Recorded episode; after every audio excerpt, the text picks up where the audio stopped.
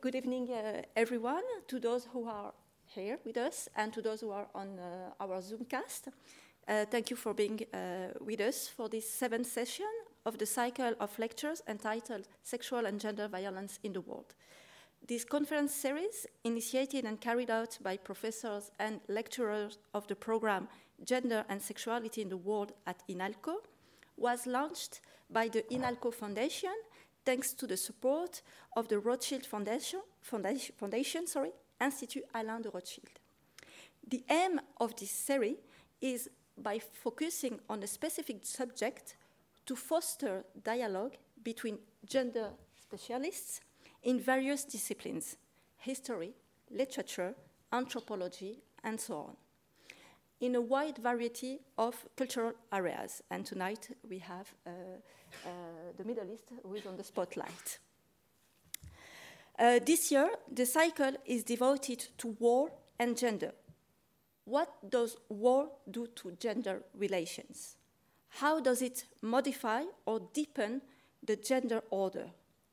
How does it reinforce gender inequalities?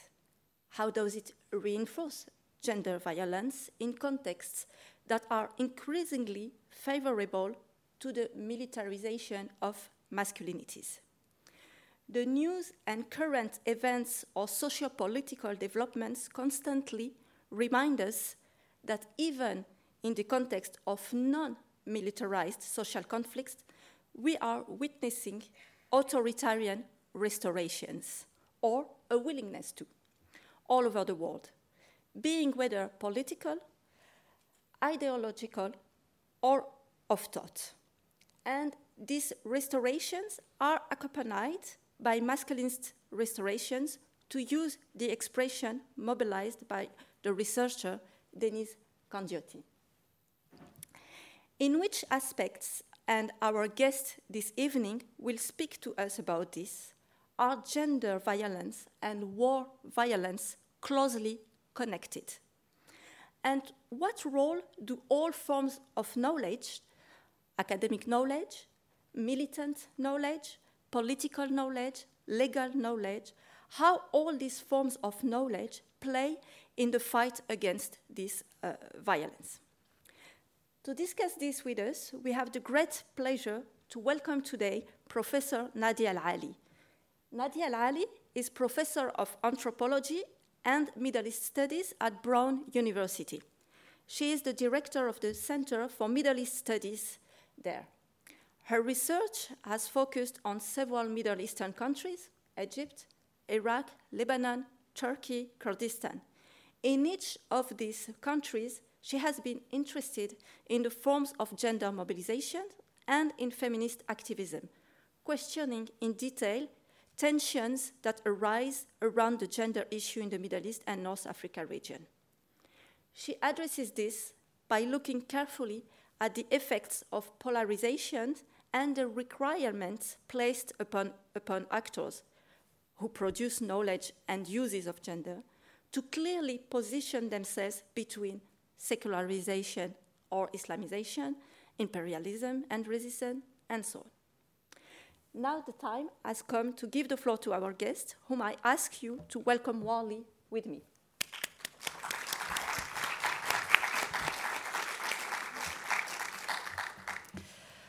Euh, je voudrais commencer par remercier Myriam, Myriam Sheikh, de m'avoir invité euh, malheureusement, mon français n'est pas assez bon pour donner mon cours en français, euh, mais j'espère que vous pourrez comprendre mon conférence. And uh, later on, if you want to ask questions in French, that should be possible. I should understand you, and if not, Miriam can help. Now, I understand that this talk today is part of a wider series on gender based violence globally, especially in the context of war. Today, my focus will be um, on Iraq, although I want to place some of my observations and arguments in the context of the wider Middle East and North Africa. And my hope is today to share with you some of the dilemmas of talking about gender based violence in the region as this violence is being instrumentalized in the context of Islamophobia and racism. So, uh, but first, let me uh, clarify a few conceptual concepts or some conceptual issues. So, as you'll notice throughout this talk, I will be referring to the Middle East and North Africa as the MENA region. Now, I know that certainly in the Anglo Saxon context, many people now prefer to use the acronym SWANA, which refers to Southwest Asia and North Africa. And um, those people who use SWANA use it as a decolonizing term. Now, personally, I'm agnostic about it because I think that SWANA, once again, is actually a term that is generated in Western context and is not being advocated for by people in the region. So, for the time being, I'm sticking with MENA. Also, I'd like to say a few words about my use of gender based violence. So, when I say gender based violence, I mean I refer to violence directed against a person because of their gender or their sexuality. Um, gender based violence and violence against women are often used interchangeably. So when you see reports from the UN or you know newspaper reports or even academic reports, often people use them interchangeably. But I think it is important to keep a distinction. I mean, one reason it's used interchangeably because it's widely acknowledged that most gender based violence is inflicted on women by men. However, while I think that there should be a space to focus specifically on that type of violence, I think it's also important to give space to gender based violence, which recognizes that men as well can be victims of gender based violence, including sexual violence. And significantly, gender based violence allows us to move away from essentialist and binary of women and men to include non binary and transgender people, as well as violence against LGBTQ people. Having said that, uh, I will share some sad figures very much linked to binaries.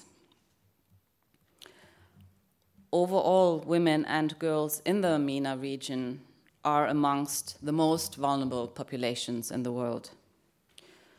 The region ranks lowest in the Global Gender Index, scoring on all indicators linked to health, education, economic, and political participation. With one in three women having experienced or at risk of experiencing physical or sexual abuse in their lifetime, gender based violence is a common rights violation in the region. In fact, MENA has some of the highest prevalence rates for different types of gender based violence.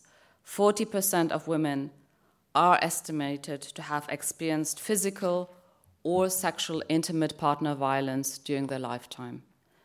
This being the second highest regional prevalence rate after South Asia, where it is 43% acceptance of so called honor based killings is relatively high. In Egypt, for example, 62% of men and 49% of women agree with the practice, as do 32% of men and 12% of women in Morocco. Sentencing for perpetrators is often very lenient. Aside from high prevalence, the list of different forms of gender based violence is wide ranging. And excuse me, I'm going to throw quite a bit at you right now physical violence, psychological violence, intimate partner violence, and wife battering, polygamy, sexual violence in the form of rape, including marital rape, criminalization of pre or extramarital sexuality, criminalization of homosexuality, trafficking in women, sexual harassment in the workplace, female genital mutilation, so called honor killings, forced and early marriages, gender based discrimination, male guardianship, and rigid restrictions on the movement of women. Now, the COVID 19 pandemic, sorry, can you help me? The COVID 19 pandemic has heightened the already grave risks widely faced by women with helplines and shelters for survivors of domestic violence in some countries, including Algeria, Iraq, Jordan, Morocco, and Tunisia, reporting a large increase in calls for support or recording rise in cases of violence. We also saw an increase in online and digital gender based violence since the onset of the pandemic. For example, one on major social media platforms, online abuse targeting women increased by 50% in March 2020 globally, and online harassment was the highest reported type of violence against women in all MENA countries. Women activists, journalists, and bloggers in the MENA region encounter increased risks of being targeted by cyber harassment intended to discredit their contributions and shift public attention from substance to discussion of their private life. Meanwhile, violence against LGBTQ individuals and communities has also increased following the outbreak of the COVID 19 pandemic. In Iraq, for example, the prominent um, Shia cleric Muqtada al Sadr blamed the Iraqi LGBT community for causing the coronavirus on his Twitter page. He stated that one of the most appalling things that have caused this epidemic is the legalization of same sex marriage. Now, the attack on both women and LGBTQ people might appear extreme in the Iraqi context, but different levels of restrictions, discrimination, and targeting are evident in numerous countries in the Middle East. It is clear that the COVID 19 pandemic has exposed pre existing fault lines of inequality and marginalization. And of course, um, I mean, we've just had a discussion about this. It is not only in the Middle East where we have seen this, but more restrictive and conservative legislation and debates around uh, gender and sexuality has also emerged in the context of Europe and anti gender and anti feminist discourses and policies, as alongside trans and homophobia are, of course, at the center of right wing political movements. But, uh, and I should add that when we look at natural disasters, humanitarian disasters, such as the recent earthquake in Turkey, um, as well as the growing effects of climate change, are added factors that are contributing to an increased um, risk of gender based violence, especially in the context of forced displacement. But let me pause here for a moment. I suspect that this extremely brief overview is sufficient to evoke strong emotions and reactions. I mean, these are clearly unsettling and shocking, shocking figures, though, of course, it is important to put them into global perspective, given the high prevalence of gender based violence globally in Western countries as well, including in France. But here I feel faced with my first dilemma do I mention the extent and range of gender based violence in the Middle East, risking that stereotypes and misconception about the region will be reinforced and confirmed? I have to admit that usually I have a better sense of my audience in a specific context. Though, of course, in any location, you might have different people with different politics, different positionalities, coming from different places, different identities. Now, the limited knowledge I have about the French context is sufficient to be aware of the heightened polarization and sensitivities around issues linked to Islam and gender. I'm sort of aware of accusations of Islamogauchism. Uh, actually, organized an event um, on Islamogauchism, um, online event last year at Brown University, and I mean, I have to say, um, I don't envy you. I mean, uh, the idea that French academia is polluted and spoiled by U.S. academic approaches, particularly critical race theory seem to be quite rampant in this country, and um, I uh, maybe we can have a discussion later on. But I'm just telling you that I'm aware of these debates, and so I have no idea where you stand on this equation. Although I suspect that people coming to a talk like that, I have some suspicion where you stand on this. Um, now, just give you, let me give you a, a sort of example of. Uh, my own histor- history of coming close to, to face this dilemma. Actually, the first time I realized that there was a dilemma speaking about gender um, based violence was when I was a PhD student. Um, I was in Cairo and I was doing my PhD about the Egyptian feminist movement, and I was interviewing a number of Egyptian feminists. And one of the most senior feminists I talked to uh, was a woman called Marie Assaad. And she had been at the forefront of challenging um, female genital mutilation in Egypt, which at the time when I was there uh, was actually over 90%. Over 90% of women had experienced um, certain forms of female genital mutilation.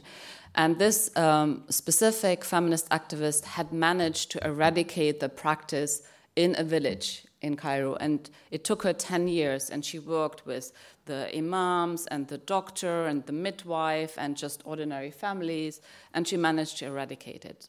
And this was her life. Her life was devoted to eradicate this practice. And she told me that one day uh, in the 80s, she, in, she was invited to an international feminist conference in New York. And uh, the opening speech, um, US, uh, an American, white American feminist, spoke about the barbaric practice of female genital mutilation and the barbaric culture, and, the next, and introducing Marie Assaad. And as she was telling me the story, she started to cry because what she did after she was introduced by this American feminist was to defend the practice. Right? She said, "Oh, it's not so bad, and you know, it's uh, you know, we have to understand it." And although she had spent her life fighting against it in that context, she felt she had to react to this accusation of being a barbaric culture.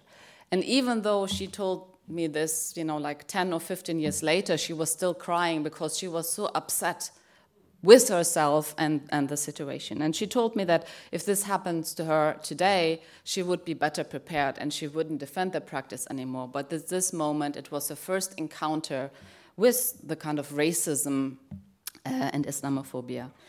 Now, personally and more recently, I've been confronted with this dilemma on numerous occasions. Um, for example, when talking about Iraq, following the invasion of Iraq, um, I would give a 45 minute lecture about the impact of the invasion and occupation on women and gender in Iraq,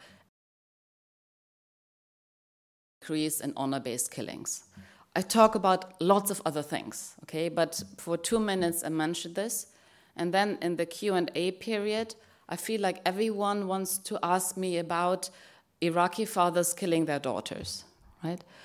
So I'm thinking now, next time when I'm giving a talk, should I mention this or should I not talk about it? Because I don't want the discussion to be monopolized by this specific issue, right?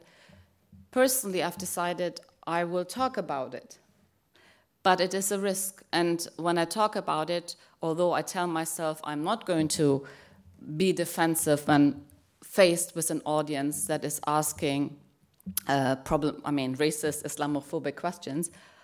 Uh, and I don't want to silence you with this. Please ask more questions, okay? Um, I end up often being a bit defensive, okay? So uh, I think that um, let me now uh, shift. And I think that my personal sort of take on this is that while I want to challenge Orientalist, racist, and Islamophobic discourses and policies, I want to challenge the way that culture and religion are being conflated, essentialized, homogenized. But I don't want to do that at the risk of being apologetic of local, national, and regional constituencies and factors. And if I want to do that, then I think it's really, really important to historicize as well. Because if we put, I'm an anthropologist, but early on I learned that it is so important to put everything I do into historical perspective. Okay? And having said that, I want to share with you a bit about the history of Iraq before focusing, before telling you about the impact of the recent invasion in 2003 and the war and the occupation. Because I think you don't grasp the changes and the impact if you don't have at least a bit of a sense of the history. This is a very quick history lesson. I know that I can't go into great detail. Um, okay, so this is not what I'm going to start out with. This is what I'm going to end up talking about the invasion and occupation. Uh, but let me start out with this picture here. So, this picture was taken on International Women's Day, 1963. These were women of the Iraqi Women's League marching through Baghdad and the Iraqi Women's League at the time had 40,000 members. Now, think about any feminist organization today in France with 40,000 members. I mean, it's huge, and this was a long time ago. And the women who were involved in the Iraqi Women's League were also involved in drafting the Iraqi constitution in 1958. And I felt very lucky because I was able to speak many of the women in front row because they ended up in exile in London after Saddam Hussein came to power. So, my focus now, in terms of the very brief history lesson with a sort of gendered focus, is though on the Ba'ath regime. The Ba'ath regime came to power in 1968. You see here an image, of course, of former President Saddam Hussein. He wasn't president until 79. But it's really important to distinguish the different phases of the Ba'ath regime. So, initially in the 1970s, uh, this is in the context of um, economic boom fol- following the oil crisis in the early 70s. Um, the economy flourished, labor was needed, and the first decade of the Ba'ath regime is very much characterized by this attempt to modernize. And as many countries in the sort of post colonial world modernizing translated into educating women, including women into the labor force. Um, and uh, I should say that there were um, decrees, I mean, lots of, sorry, lots of laws and regu uh, reg regulations that um, tried to provide women with ability. So, for instance, um, childcare was free, transportation to the workplace was free, uh, the transportation for children to school was free. So this was an, uh, the Ba'athi attempt to include women. Now, don't get me wrong, I'm not speaking here about a regime that was feminist in uh, character. I mean, it was, like I said, other regimes um, trying to modernize, and so it was quite instrumental about the way that it used women.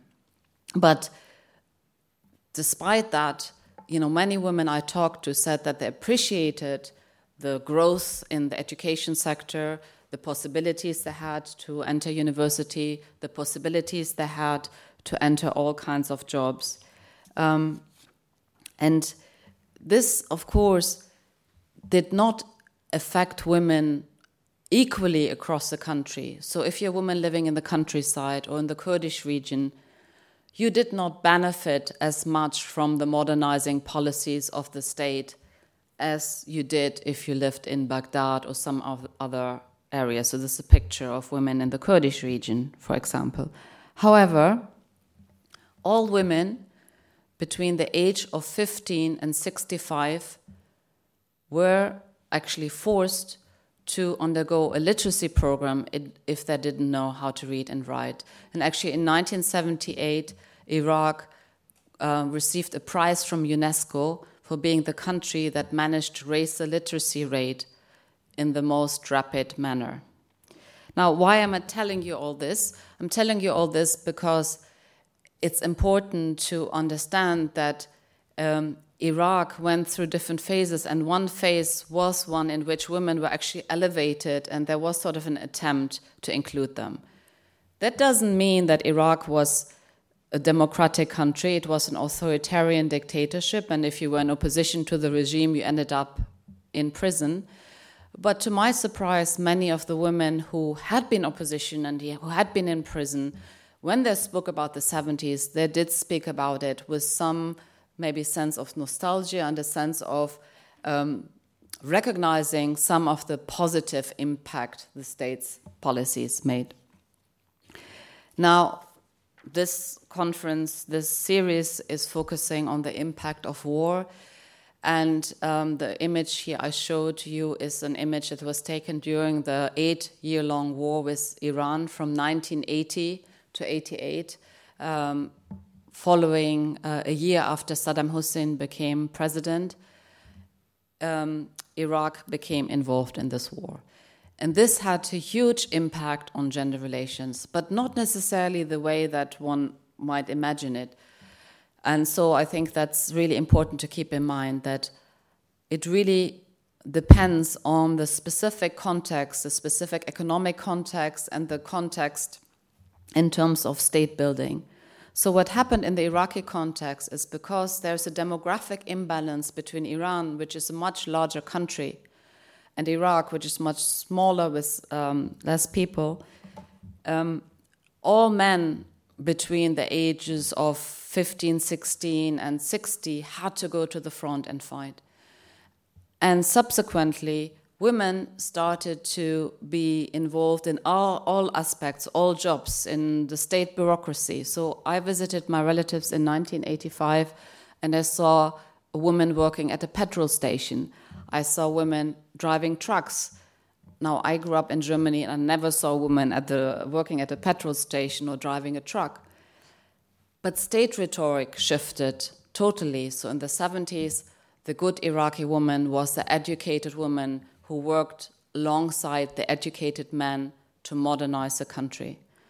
In the 80s, in the context of the Iran Iraq war, the good Iraqi woman was the woman who would bear the future soldiers. So became the mother of the future soldiers. In um, the mid 80s, Saddam Hussein came out and said all Iraqi women should have five children. Okay? Now, and it wasn't just sort of a rhetoric, I mean, there were concrete policies linked to that. So contraception was made illegal, abortion was made illegal, um, there was subsidies for baby food and, and so on. And women did were not anymore perceived to be the educated working women, but they became the mothers of the future soldiers. Alongside, men's role also shifted. So they became the fighters, um, the protectors of the country. Um, and the picture I show you here was taken during the Iran Iraq war, um, and it was one of the mass weddings that was paid for by the state. Um, in fact, Uday Hussein, the son of Saddam Hussein, he was responsible for organizing these weddings. There were maybe 300 couples in a football stadium. And of course, the idea was like if you want um, to increase the birth rate of the population, if you want to increase the fertility rate in a context where um, the only way that you could give birth legitimately was in the context of marriage. The state played an active role in promoting marriage and, and arranging um, these weddings. Um, during uh, the years of the Iran-Iraq uh, Iran-Iraq war, um, there was an increase, a certain increase in gender-based violence. Um, aside from the fact that women's reproduction became controlled, um, in the north of Iraq, Kurdish women experienced sexual harassment um, and also forced marriage to Iraqi Arab men in the context of the regime's Arabization program. Now, only two peaceful years, so to speak, were followed by the invasion of Kuwait in the August of 99. So that's Iraq invading Kuwait. And that was on 2nd of August. And on the 6th of August, the UN imposed 13 years of the most comprehensive sanction system ever imposed on a country. And many people have called sanctions another form of warfare. And I certainly see that in the Iraqi context, it had a devastating impact on Iraqi society. And I remember my aunt telling me, you know, bridges that have been destroyed in a war can be rebuilt, but our society that is being destroyed by sanctions, it's much more harder to rebuild it. And sanctions had a devastating um, gendered impact. So, what happened is that in the context of the weakening of political and economic control by the Ba'ath regime, the previous policies of inclusion and encouragement in terms of women's education and labor force participation shifted. Um, and it shifted to an emergence of new forms of patriarchal control and the increase in social conservatism. To counter the weakening of his authority, Saddam Hussein instrumentalized gender norms and he bargained with tribal and religious authorities. In other words, the regime ceded control back to tribal and family formations into whose territory the state had encroached in the previous two decades. At the same time, Saddam Hussein, who initially very much constructed himself as a secular um, ruler, started to align himself with the idea of the Muslim Ummah, resisting Western Satan, meaning the US, and tapping into both the increase in religiosity amongst Iraqi population as well as transnational Islamist tendencies. Aside from the effects of greater patriarchal control on women's mobility, um, dress codes, behavior, and relations with men, Iraqi women were particularly affected by poverty and the radical decline of Iraq's infrastructure. And so the, the breakdown of the welfare state during the sanctions regime had a disproportionate effect on women. They were being pushed back into their homes. Um, and this is, again, I would argue, not unique to a Muslim country or Middle Eastern country, but we've seen it also in the context of uh, economic crisis linked to COVID 19 or any, any context where there's unemployment. When there's large scale unemployment, there seems to be a shift, uh, a call for women, a push for women to be um, at home while you know the limited labor uh, is kind of more accessible to men. Now, throughout the 1980s and 1990s, as the regime increasingly resorted to violence because it didn't have the financial means anymore to appease the population to keep control of the progressively disaffected population, um, Iraqi human and women's rights activists in the diaspora tried to raise consciousness about this violence by the state. So I, uh, for instance, spoke to one uh, activist, Layla, a London-based women's rights activist, and she told me during and after the Anfal campaign against the Kurds, and let me just insert here. So the Anfal campaign against the Kurds was in the 1980s when the regime uh, used chemical weapons against Kurds in the north, and um, this was, uh, I mean, had lots of people died and were injured. So Layla told me during and after the Anfal campaign against the Kurds, we tried many times to get this government's attention, that is, the British government's attention. When Saddam was using chemical weapons on the Kurds, did any politician do anything in this country? Our Kurdish sisters were beaten and raped by soldiers. We wrote to our MPs, we wrote letters to the government, we tried to organize events. Hardly anyone wanted to listen and pay attention. All of a sudden, after 9 11, the British and American politicians are very eager to hear about women being raped by Saddam's regime also everyone started to talk about the beheading of prostitutes even if that happened 10 years before without any Western politician protesting.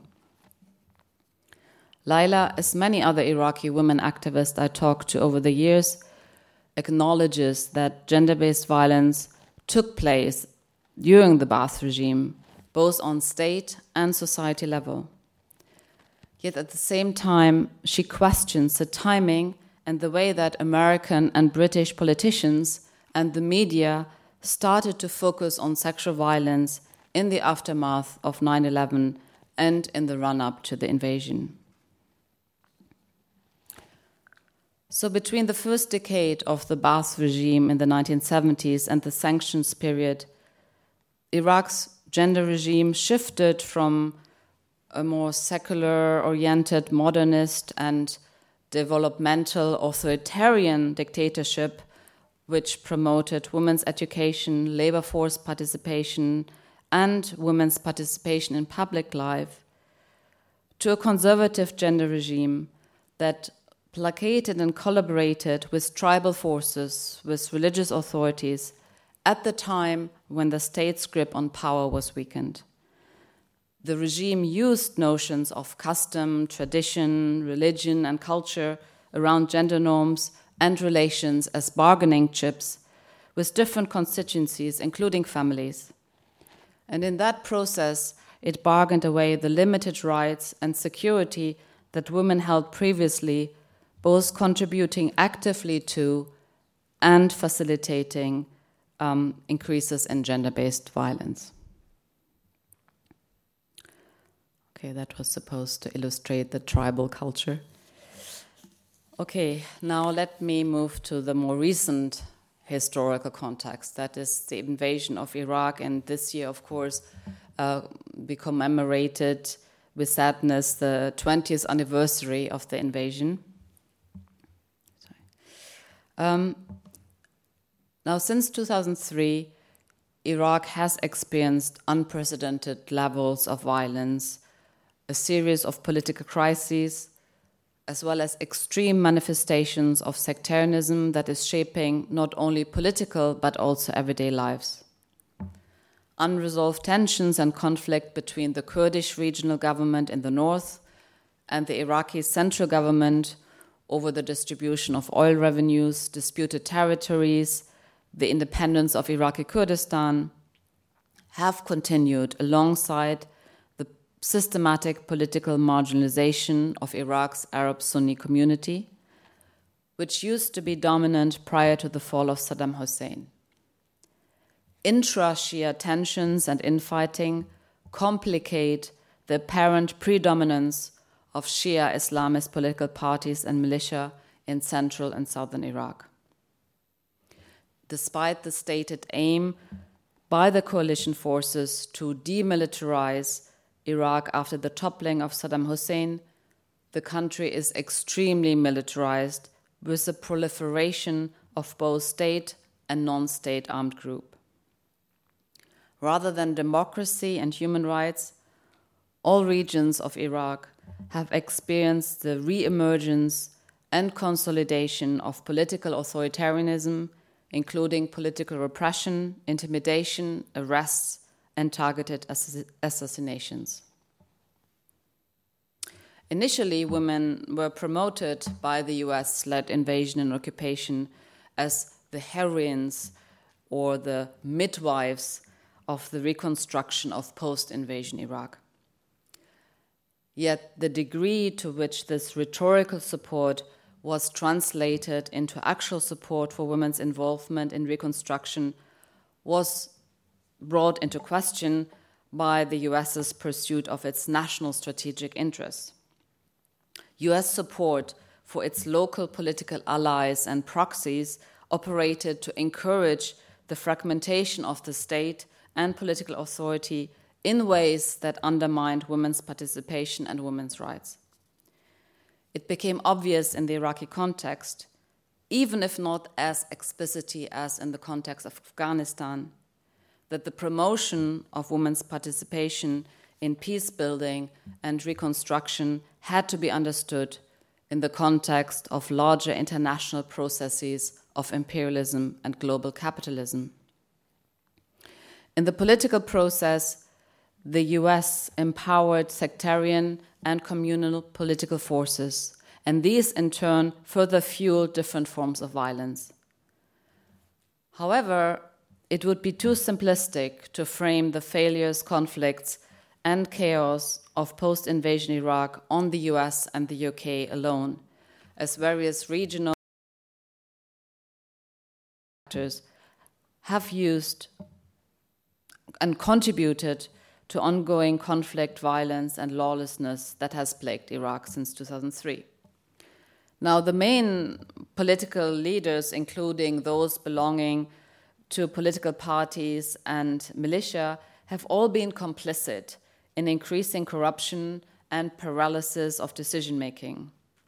Most political parties in Iraq today do not represent different political ideologies or ideas, but rather factional interest of an ethnic or sectarian nature. Attempts at power sharing within the cabinet through the allocation of ministerial posts to different parties linked to ethno sectarian groups in proportion to seats. And I know this is very complicated, and I'm just mentioning this is called the Muhassasa system. It's um, a system that is um, very much challenged today because it is a system that allows for nepotism, asset grabbing, corruption, and so on. But let me focus again on gender um, based violence and gender norms because during this time, contestation around gender norms and relations have been at the center of political power struggles. One early example of the growing impact of Islamist tendencies was the attempt very early on after invasion in December 2003 to scrap the personal status code, also referred to as uh, family law.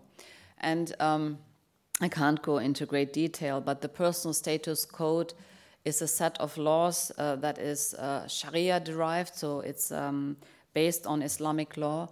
And the personal status code um, controls and governs, regulates marriage, divorce, child custody, and inheritance.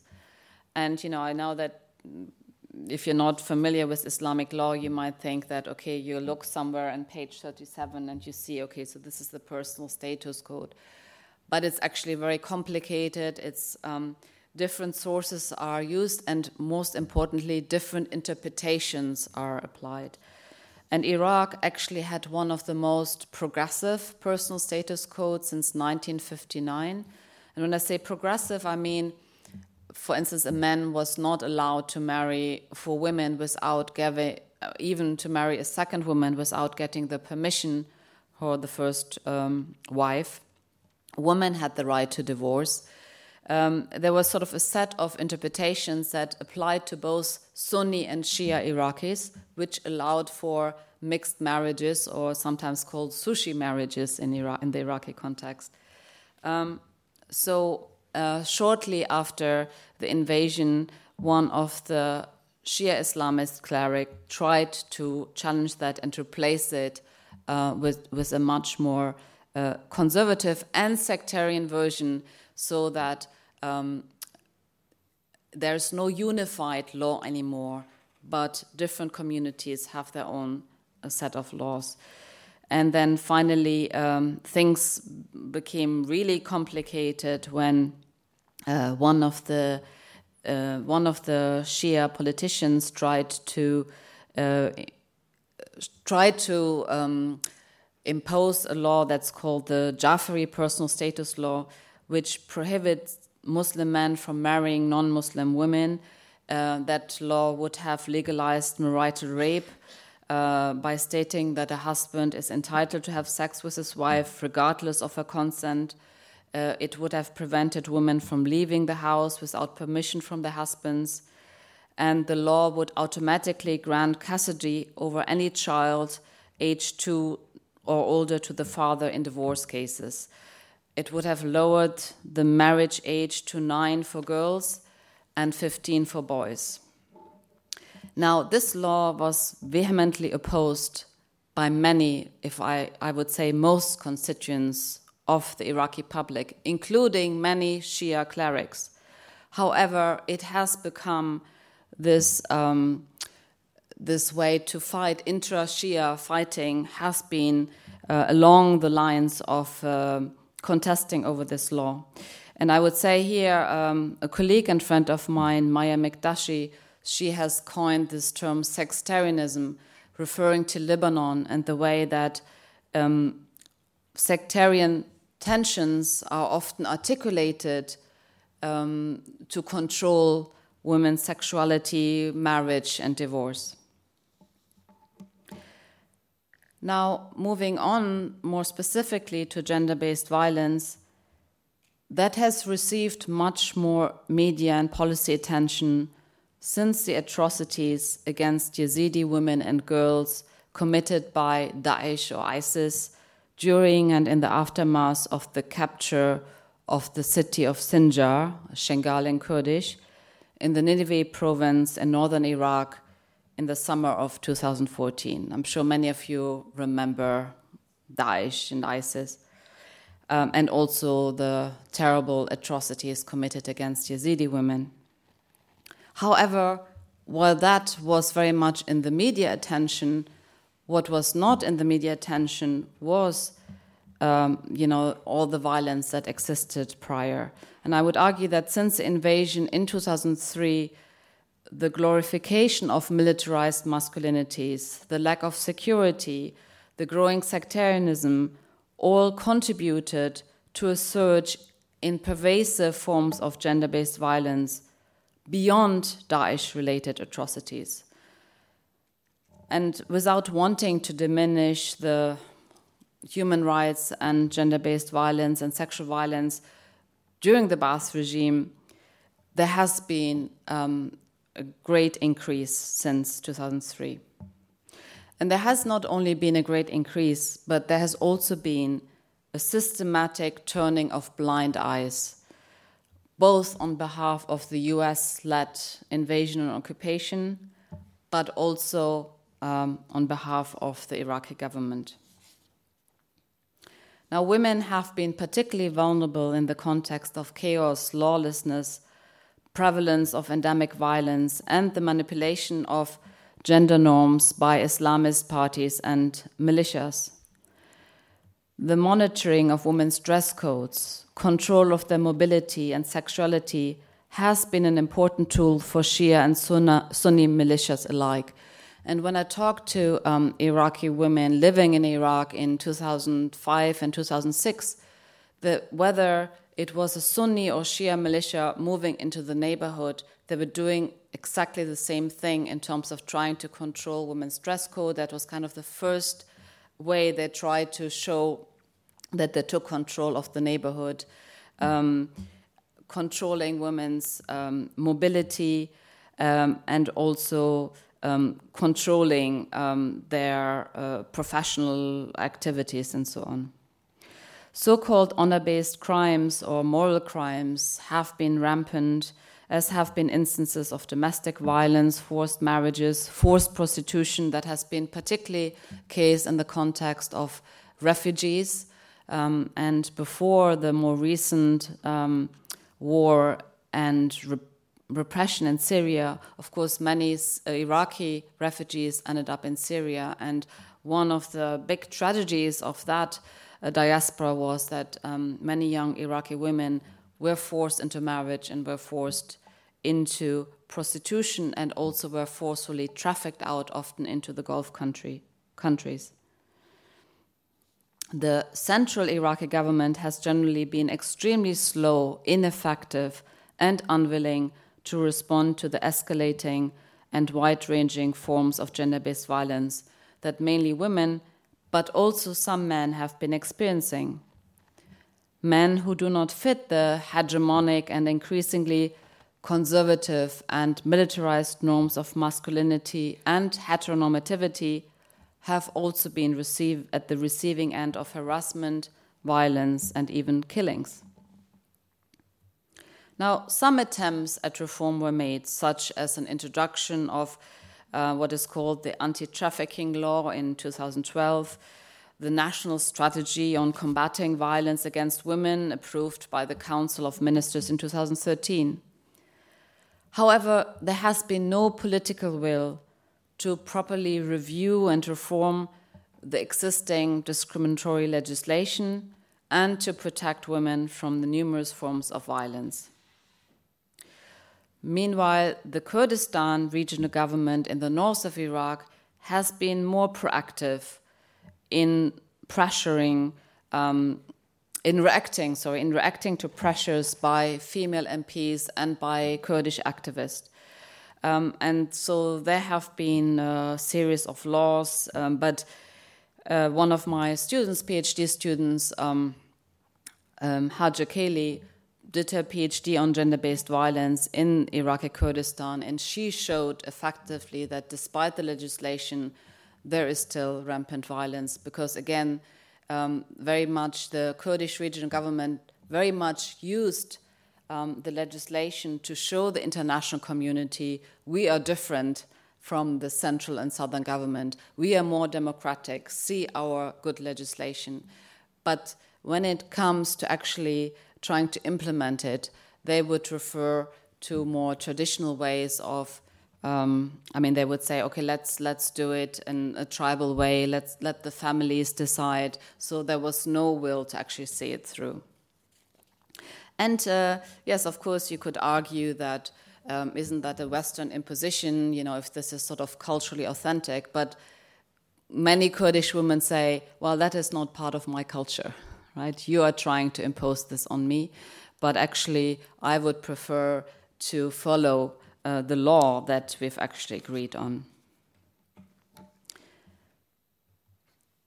In central and southern Iraq, as well as the Kurdish region of Iraq, the impact of heightened and long lasting militarization of society, in conjunction with the continued and often growing significance of tribal affiliations, ethnic conflict, and widespread sectarian extremism have all contributed to a striking continuum of violence. The privileging of militarized masculinities, whether in acute conflict situations or at home, has developed side by side with the privileging of conservative gender norms and relations that stress women's honor and their need for protection and control women's rights and gender norms have been used as bargaining chips, both vis a vis the international community to show a facade of egalitarianism and vis a vis conservative tribal and religious authorities that were placated with more stringent controls and reg regulation. At the same time, we have also seen more intense and violent ways to reinforce heteronormativity heteronormativity is not only central to militarism and authoritarianism, and as we have seen in many other countries across the region and globally, very much part of the backlash against the radical social and political transformation. The recourse to gender based violence or the condoning of violence might point not merely to the routine functioning of patriarchy or the resurgence of traditionalism, but to its threatened demise at a point when notions of female subordination and heteronormativity are no longer securely hegemonic. And Miriam, you already mentioned Deniz Kandiyoti's masculinist rest restoration, the idea that um, we cannot simply explain away the targeting of women's dress codes, their mobility, their sexuality, their presence during protest, and the fact that they are political actors as manifestations of patriarchy and misogyny. She argues that patriarchy no longer, no longer functions as usual and requires a higher level of coercion and the deployment of more varied ideological state apparatuses to ensure its reproduction. Therefore, in her view, the high levels of violence against women are evidence of a logic of masculinist restoration that seeks to restore patriarchy. And I would add to that that it also applies to the targeting of men who do not fit ideals of heteronormativity. Furthermore, I would add to her argument that what we see unfolding is also evidence of a masculinist restoration that is no longer built on a patriarchal consensus. Many men in Iraq, but also elsewhere in the region, have started to make connections between patriarchy and political authoritarianism, often mediated through militarism, Islamism, and heteronormativity. And there is a source of hope. More and more men are protesting alongside women against harassment and other forms of gender based injustices and violence. Further building on Kandiyoti's argument, I suggest that it is necessary to disaggregate men who are differently positioned in terms of their class backgrounds, their ethnicities, religion, sexualities, and so on, having very different relationships to power, leading to different projects of masculinist restoration. In particular, in the Iraqi context and the wider Middle East, there is a difference between the restoration projects of working cl- class, lower middle class men who have struggled or are struggling to provide for their families and fulfill social expectations of breadwinner masculinities as a result of two decades of neoliberal economic reforms and as a result of war and conflict, as opposed to male political and military elites whose restoration projects are intrinsically bound up with the consolidation of their power and authority. The issue of masculinist restoration takes on a particular meaning in the context of extreme militarized societies like Iraq. But at the same time, I would want to avoid falling into the trap of a simplistic binary that characterizes men as perpetrators and women as victims. Men can be victims of gender based violence, and women can be complicit, if not even direct perpetrators. In the Iraqi context, images of female US soldiers torturing and sexually abusing Iraqi men in Abu Ghraib prison comes to mind. Though it's also interesting to note that the women soldiers became much more vilified and notorious than the male soldiers engaging in similar activities. I assume that in the series on global examples of gender based violence in the context of war, you have come across the way that sexual violence is often used as a weapon of war. This has certainly been the case with respect to ISIS, Daesh, and Yazidi women. In most other cases, I would say that it has been more um, a matter of war and displacement, increasing intersectional gendered vulnerabilities lawlessness, as well as patriarchal and heteronormative attitudes and policies. So I'm talking here about Iraq. Moreover, I would say that Iraq has been the case par excellence in terms of the feminist conceptualization of a continuum of violence that links violence of a war situation with gendered violence at home and society at large via the normalization of violence and the militarization of masculinities that privileges authoritarian and hierarchical power relations.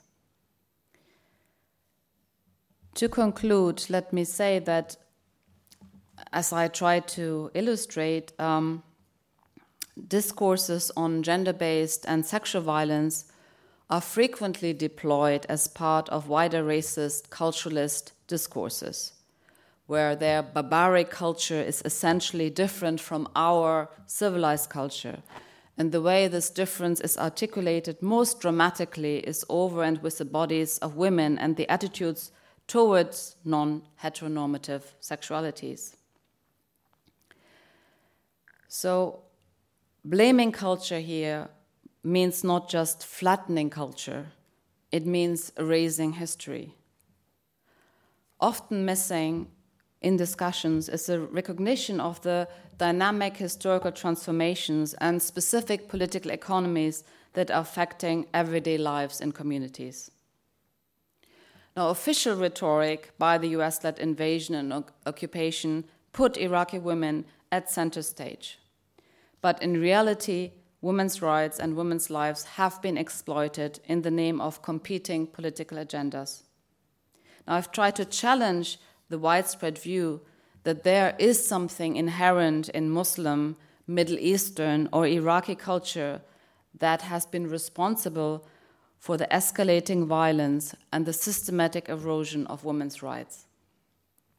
A close look at the history of a changing gender regime in Iraq shows that it's not an essential Islam nor culture that has pushed Iraqi women back into their homes.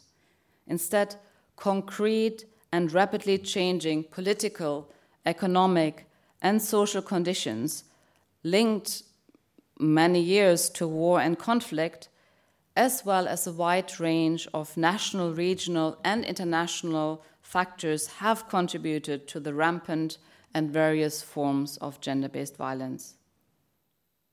So, how do we talk about this complex web of power configurations? I can only imagine the challenges of being a feminist scholar based in France, where maybe even more so, I would argue, I, I think, maybe more so than any other European countries, and I would say even more so than North America, including the US, one would feel compelled to react to and write against Islamophobia, racism, and the culturalization of gender related issues.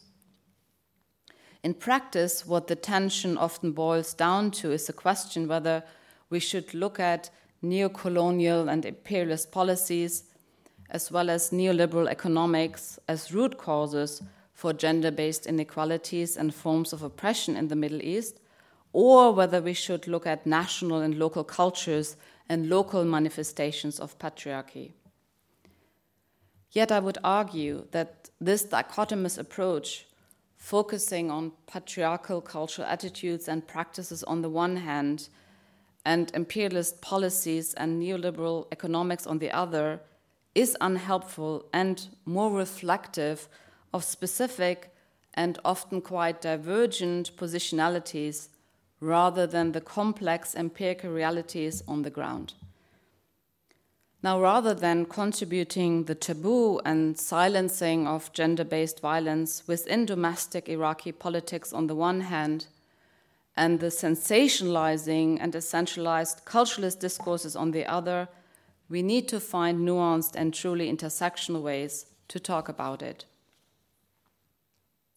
This requires attention to regional and local agencies, complicities, historically specific patriarchal articulations and practices, and crucially, I would argue, a critical engagement with militarized and other newly emerging masculinities. In the Iraqi context today, this concretely translates into a recognition that US and UK actions and policies linked to the invasion and occupation have contributed to the deterioration of women's rights and the increase in gender based and sexual violence, while simultaneously paying attention to and recognizing that local manifestations of militarized and neoliberal patriarchal gender norms and relations are also rooted in regional, national, and local power dynamics and struggles. So, I would like to then, my final words, say that my view, we need to critique the use and abuse of the call for women's rights, of course, in the context of justifying military interventions and also in the context of attitudes towards migrants, particularly migrants of Muslim background. But we cannot stop here. I certainly do not want to stop here. It is not only limited and partial, but actually also dangerous to focus on countering Orientalism and imperialism at the expense of addressing local and regional inequalities, including those linked to authoritarian regimes. It is dangerous precisely because it risks undermining local feminist and LGBT activists in the region who are fighting and struggling against both. And while this talk very much focused on a kind of diagnostic of gender based violence, usually my talks focus more on what women are doing to challenge it. And um, you know, one of the things that I'd like to um, really end this talk with is to stress that women are not just passive victims. And if anything, if you look at the political developments in the region over the last decade or even longer now, really since 2010, it's been women, particularly feminist activists and LGBTQ activists as well, who have been at the forefront not only of addressing gender based inequalities, but also of challenging authoritarianism and militarism. Thank you.